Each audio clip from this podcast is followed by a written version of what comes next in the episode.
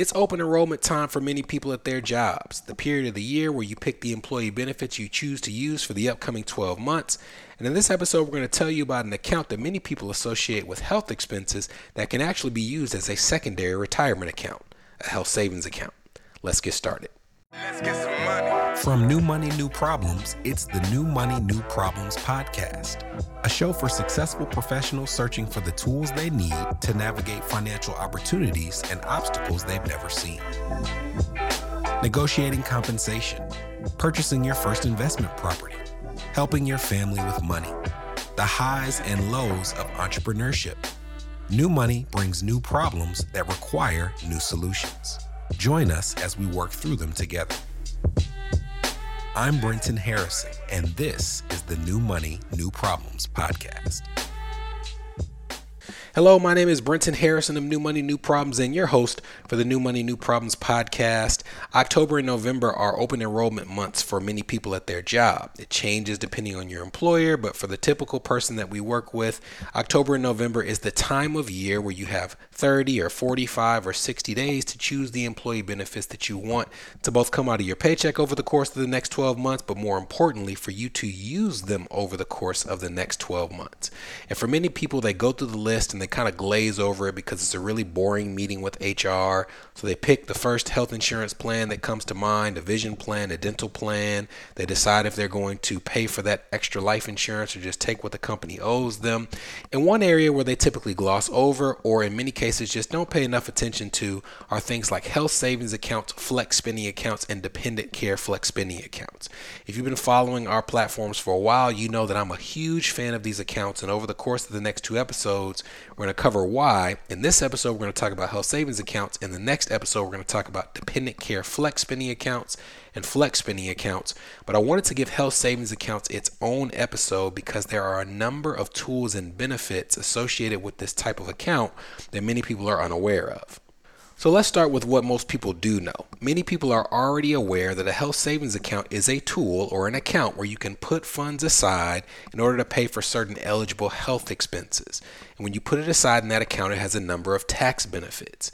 Now, we'll get to those tax benefits in a second, but before you even sign up for a health savings account, you need to be aware that in order to do so, you have to fundamentally change the health insurance plan that you have in addition to that HSA.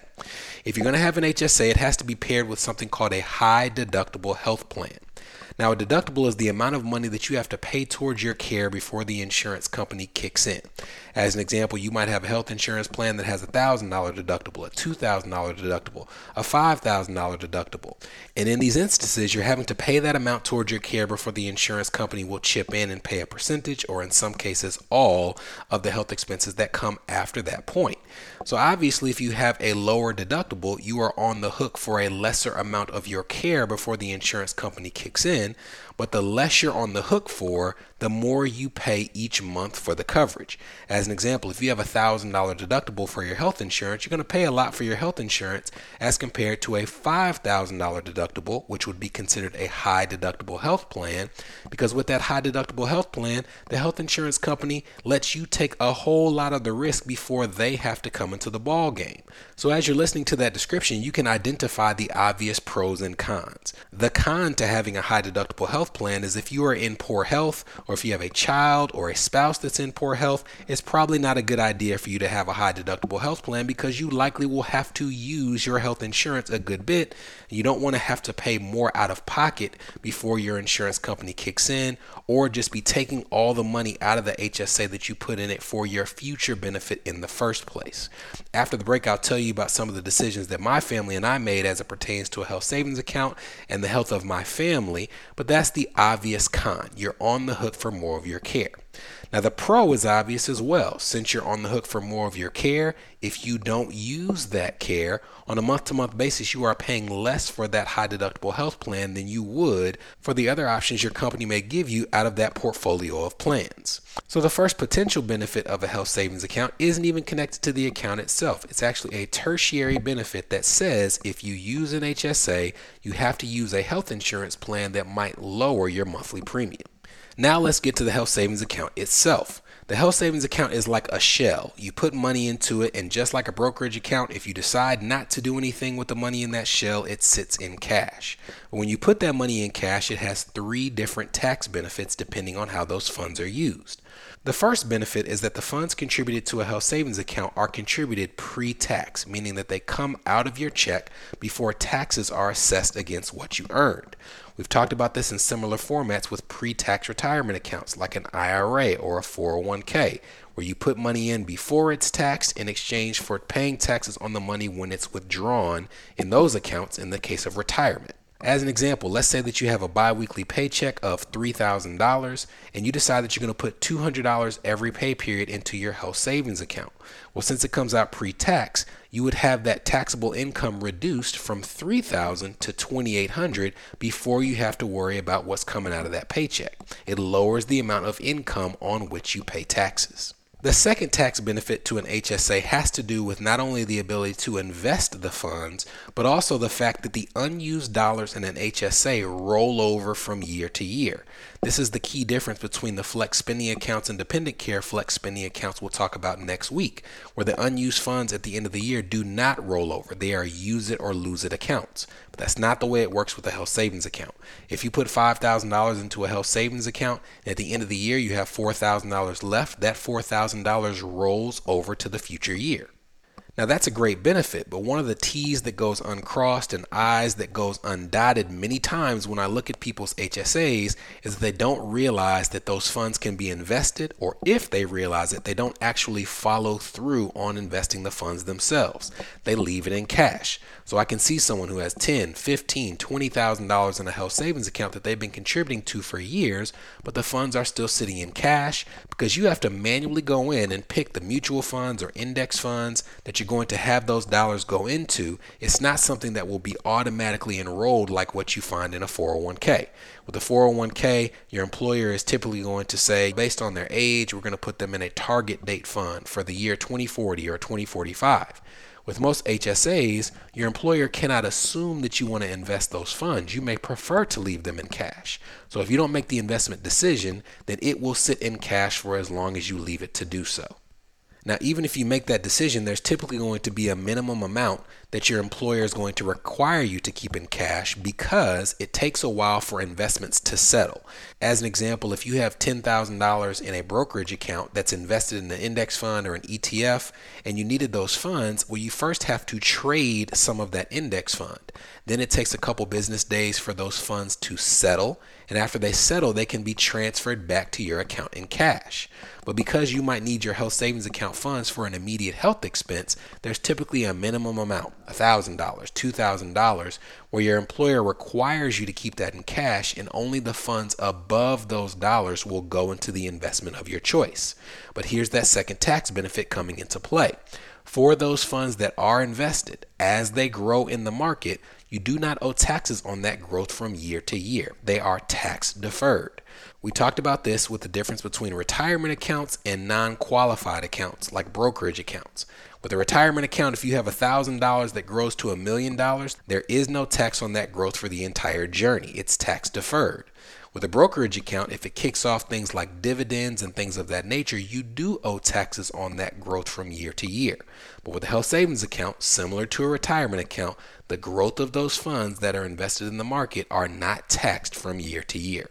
Now, here's the third tax benefit. When you pull the funds out of a health savings account and use them for a qualified expense, they are not taxed either. If you're keeping track, that means that you put money in pre tax and it wasn't taxed at that time. As it grows on the market, you don't owe taxes on that growth. And if you pull it out for an eligible health expense, you don't owe taxes on those funds either. This is why some people refer to HSAs as having triple tax benefits. And there's typically far more things that you can use an HSA for than many people realize. We'll put a link to some of these eligible expenses in the show notes. You can even find stores online like a Target HSA or FSA store, an Amazon HSA or FSA store, a Walmart HSA or FSA store where they have products on that page of the site that are all eligible for these types of accounts We'll put a couple examples of that in the show notes as well so you can see just how many things you can use in addition to things like doctor's visits to cover some of those eligible expenses. So, those are the three tax benefits in the here and now for an HSA, but we haven't covered how it could be used as a secondary retirement account. We'll do that after the break, and I'll tell you a personal example of how my family and I decided whether we would or would not use an HSA for our household. This is the New Money, New Problems podcast, a show for successful professionals searching for the tools they need to navigate financial opportunities and obstacles they've never seen. We'll be right back. Are you wondering what new money problems you might be overlooking in your financial life? If so, we've got great news. We've crafted the New Money, New Problems Gap Finder to identify potential weaknesses in your finances in areas ranging from budgeting, investments, insurance, and even the threat your extended family's finances could pose to your household please head to newmoneynewproblems.com slash gapfinder to complete it today. Again, that's newmoneynewproblems.com slash gapfinder to take the assessment.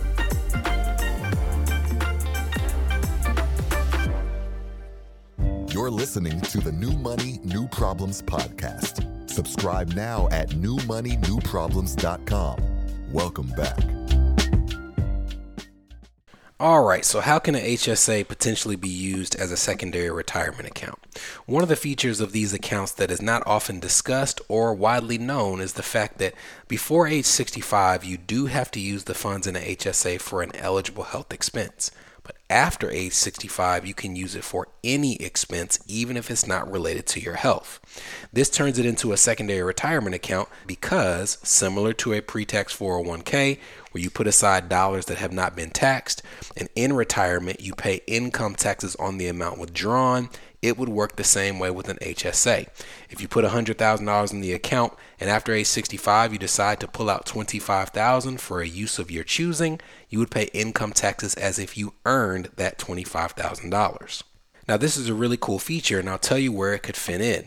We've talked in earlier episodes about the struggle that some people have to contribute or establish an emergency fund. And I've even gone to the extreme of saying that until you have an emergency fund, you should be really careful about contributing to things like your 401k. You have people who will be drowning in credit card debt, have not a dollar to their name, and they're still putting 5 or 6% into their 401k because they don't want to miss out on a 401k match. And I will counter with how good is that 401k match if you can't make it to retirement because you go bankrupt before then with no emergency fund and drowning in credit card debt. Take a few months off, establish yourself, establish your reserves, and then go back to the 401k. Now, with an HSA, this isn't something where you can say, oh, well, you can do that immediately because remember, you have to pair it with a high deductible health plan. So you don't want to put yourself in an even worse situation by signing up for a plan that requires you to pay more towards your health in the event of an emergency if you don't have those emergency reserves. But it is something when you're kind of climbing out of that period where you've established one month or two months or three months reserves, where now since you have more of a cushion, you might see the HSA as a way to both free up cash by lowering your taxable income, by lowering your health insurance premiums, and also start to put aside money in addition to your 401k that says, hey, right now I can use it to lower my taxes and use it for health. If I don't use all those funds in retirement and my 401k ends up not being enough, there's another pool of resources that I can use to potentially benefit myself in those later years. So it's more so an arrow in the quiver. You've heard me talk about using one arrow and shooting it at multiple targets. In many cases, we come across families where they're trying to both pay for their children's college education and their current education. They're trying to pay for a family member who needs their financial help from time to time. They're trying to make sure that they get a new house because they've outgrown the one that they're currently living in. They're trying to pay down credit card debt. They might need a new car. They're trying to figure out whether they need to lease or own a car. All of these things that are swirling around you financially and you're also trying to make sure that you're saving enough for the future it's very, very hard to do. And when you look at the charts that tell you how much you should have in a 401k, many people doesn't matter the income level, are way behind those projections. So having an account that can be used to take one arrow and shoot at multiple targets, like with an HSA, is just yet another thing that you can add to give yourself the best chance possible to position yourself for your golden years. But that does not mean it's the right fit for everybody. I told you I would be transparent about the decisions that we make in my household. My wife actually has an HSA available to her at her job.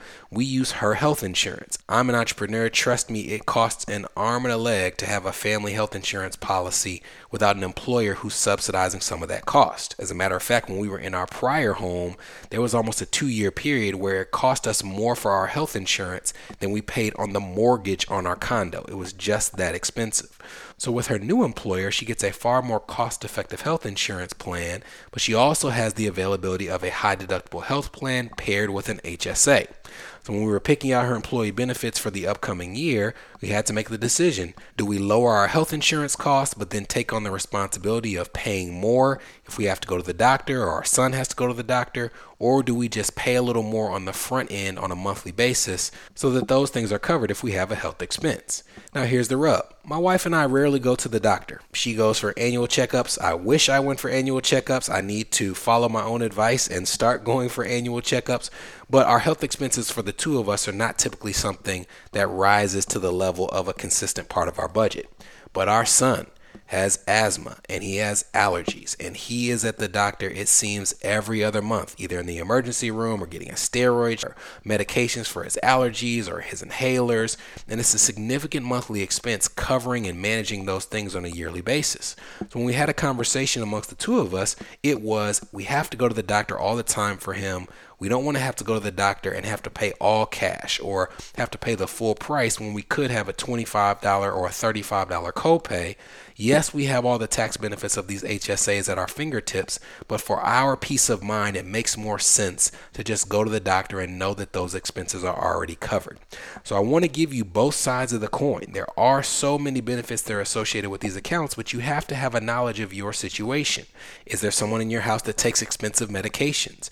Do you have to go to the emergency room or a specialist for a medical concern that's ongoing and is not going to go away in the next two or three months? Is someone in your household pregnant or planning to be pregnant. All of those things can help color the decision of whether or not an HSA is for you. But if it is right for you, there are multiple tax benefits and cash flow benefits that you can use to benefit yourself financially. I hope that this episode was helpful and illuminating. Next week, we're going to cover the first cousins of health savings accounts, dependent care flex spending accounts, and flex spending accounts. I look forward to seeing you then. From New Money, New Problems, this was the New Money, New Problems podcast, a show for successful professionals searching for the tools they need to navigate financial opportunities and obstacles they've never seen.